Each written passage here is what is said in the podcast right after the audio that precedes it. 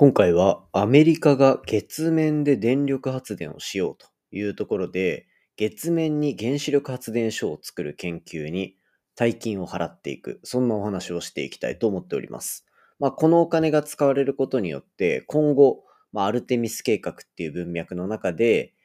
月に人が住んで、人が住むってことはそこで電力が必要になってっていうところをどう賄おうかというところに前向きに取り組んでいる姿が見受けられますので、今回はこちらについて紹介していきたいと思います。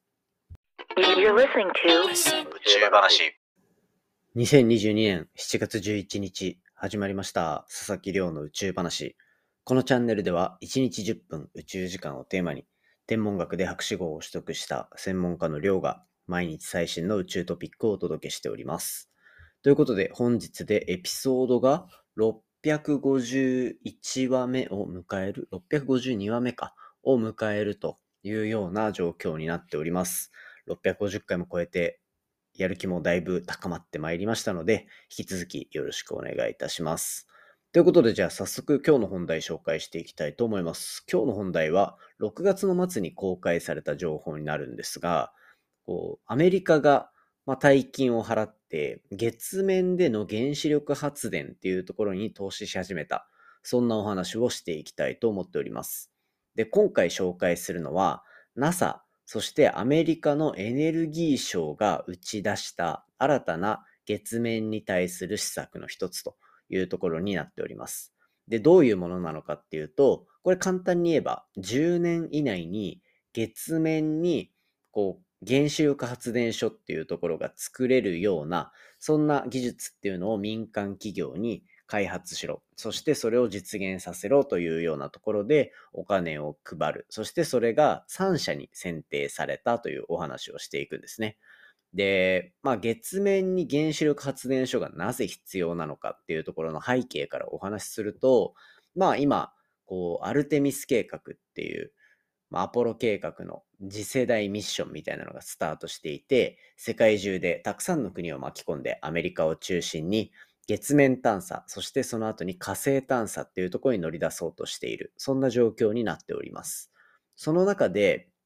まあ、月面に実際に人が行くっていうのも、ここ数年の間で実現しようとしているっていうところ。で、それの前にはもうすでに月面へのランダー、まあ、着陸船ですね。っていうのが来年だったりとかに、もうすでにこう着陸する予定が立っていたりっていうところで、アメリカはかなり前向きにミッションをどんどん進めているし、なんならもうそのスケジュールも結構出てきているというような状況で、月面に人が行くっていうところだったり、月面をどう利用していくかみたいなところっていうのは結構具体性が高まってきてるんですね。で、月面に行く理由としては、まあ、いくつかあるんですが、まあ、そう、月の地盤というか月に隠されているその資源とかを探しに行くっていうような文脈の目的があったりだとか、あとはその後、こう火星だったりっていう他の惑星への探査っていうところを行おうとしているっていう意味でも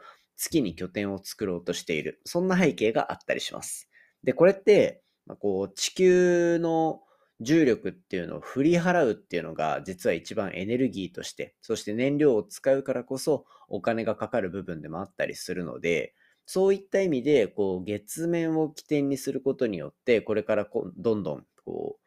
まあ、可能性が広がっていく部分があるというようなところになってるんですね。で、それがさらに10年、20年っていう時間が経過した時には、月面での、こう、例えば1000人とかっていう規模で人が住んでいる状況っていうのを実現させるっていうのも計画の一つに入っているわけです。まあそんな感じで、これからどんどん宇宙開発が進んでいく中で、月面っていうのは、もう行く場所っていうよりは、こう人類にとっての拠点の一つみたいな、そんな形になり得るっていうところで、じゃあ、月面でこう十分な生活ができる。そして次の惑星を目指すっていうところになってきた時の拠点として、どうや、どういった機能が必要かってなってくると、ここで必要なのが電力になってくるんですね。で、この電力を賄うために、まあ地球上でも安定した電力を供給できている原子力発電っていうところを月面に作ろうというところでアメリカが企画した、そんなこう研究のプロジェクトになっております。で、これはですね、例こう他の例に倣ってというか、アメリカの今回、アルテミス計画っていうところの月面探査は、民間企業が主導になっているっていうところが非常に重要なポイントになっていて、NASA は、まあ言ってしまえば、こう、お金を配る大元の投資家的なポジションにいて、こう、いろんな会社にお金を渡して、そこでこう競争力を持たせて宇宙開発をどんどん加速させていくっていう、そういうポジショニングの取り方をしてるんですね。で、今回も原子力発電っていうところをするために、各、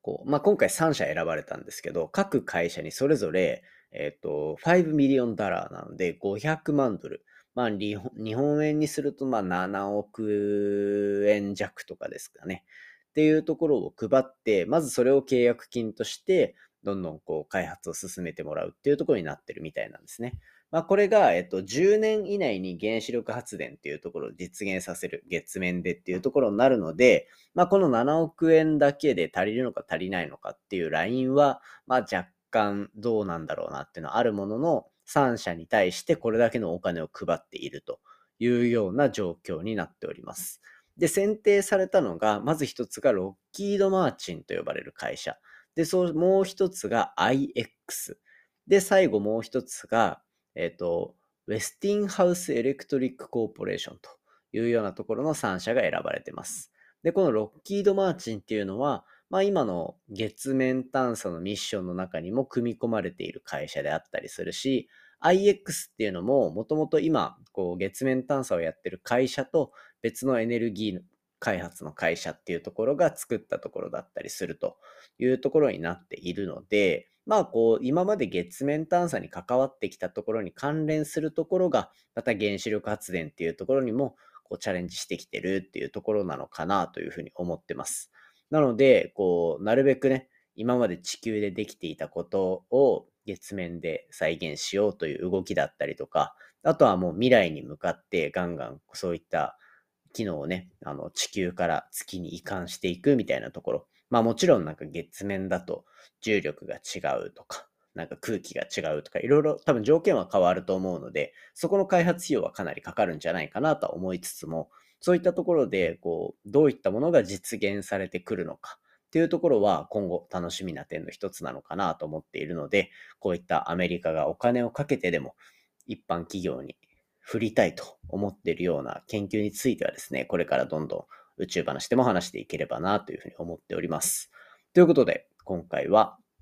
月面での原子力発電をスタートさせるべくアメリカが大金を払っている、そんなお話をさせていただきました。ということで、ここまでで本編は以上とさせていただいて、まあ、久しぶりに近況報告させていただこうかなと思います。最近はゲスト会も続き、これの前2つっていうのは宇宙やばいチャンネルに出て、のキャベツさんに出ていただいて、なんかがっつり対談っぽくお話しさせていただけたのは、まあ、編集しててもめっちゃ面白かったし、あのー、なんでしょう。収録するときも、実はどんぐらいだろうな、1時、まあ音源自体は本当に15分15分でほぼカットしていないので、まあ大体30分40分ぐらいだったんですけど、実際にこう通話つないでた時間だと倍以上ですね。1時間半ぐらい喋ってたんじゃないかなと思うんですよ。まあこれはもちろんこう配信者としてのなんか目線のお話だったりもしつつ、あとはまあそうですね。普段なんかどんなことしてんですかねみたいな。なんかツイッターで文字ベースでしか絡んだことはなかったので、あれだったんですけど、やっぱこう、宇宙好きっていう共通点もあったりとか、まあそういった部分も含めて、なんか話弾むところがすごいあって、わかんないです。僕はものすごく楽しかったんで あね、なので、なんか、こう、ポッドキャストのゲストに出てもらうとか、コラボするとかっていうとこで、本当に交友関係が広がっていく第一歩が踏めてるかなってすごい思ってるんですよ。で、しかも、こう、ポッドキャスト何がいいかって、僕これみんなに伝えたいんですけど、例えば今回の宇宙話のキャベチさんも、本当に忙しい方なのに、こう、ポッドキャストをガンガン伸ばして頑張っていったからこそ、ゲストに呼べるようになった。で、ゲストに呼んでお話しさせてもらうと、例えば1時間とか、時間をもらえるわけですよ。で、しかも他の人が全くいない状況で、2人で喋れるっていうところで、もう、なん、なんて言うんでしょうね。こんな1時間、この人の1時間こんなにもらっていいのかっていうふうに申し訳なくなるぐらい、僕にとっては充実感がものすごく高い時間になるわけですよね。なので、そういった意味で、なんか今はまだ、ポッドキャストっていうところの可能性の部分も一部でこう見えてきていて、その中で頑張ってるメディアがあるってなったら、実は多分 YouTube とかでゲストを呼ぼうっていうようなハードルよりも、うん、言い方は悪いのかもしれないけど、なんか、低く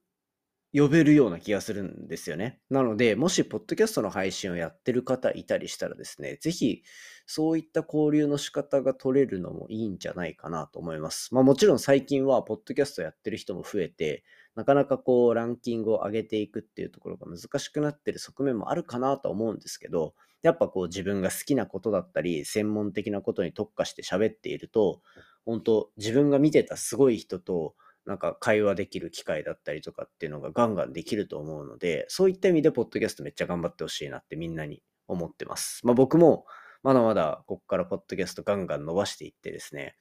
うわ、とうとうこの人呼んだかとか、あとは、なんでしょうね。変な夢語るみたいになっちゃうんですけど、それこそ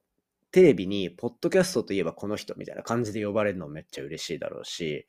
うーん、あとは JAXA に巻き込んでもらうとか、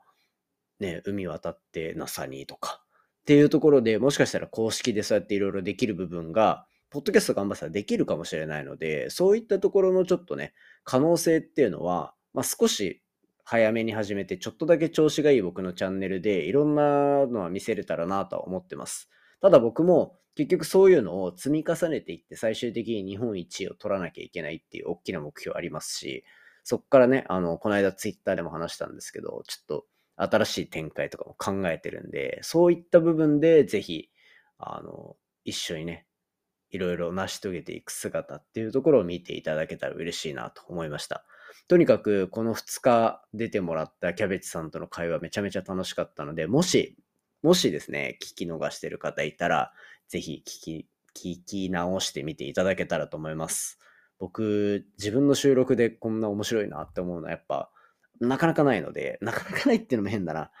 あるけど、あるんですけど、まあそんな感じで、なかなか楽しくやらせてもらった回だったので、これはぜひ皆さんにも聞いていただきたいなと思いました。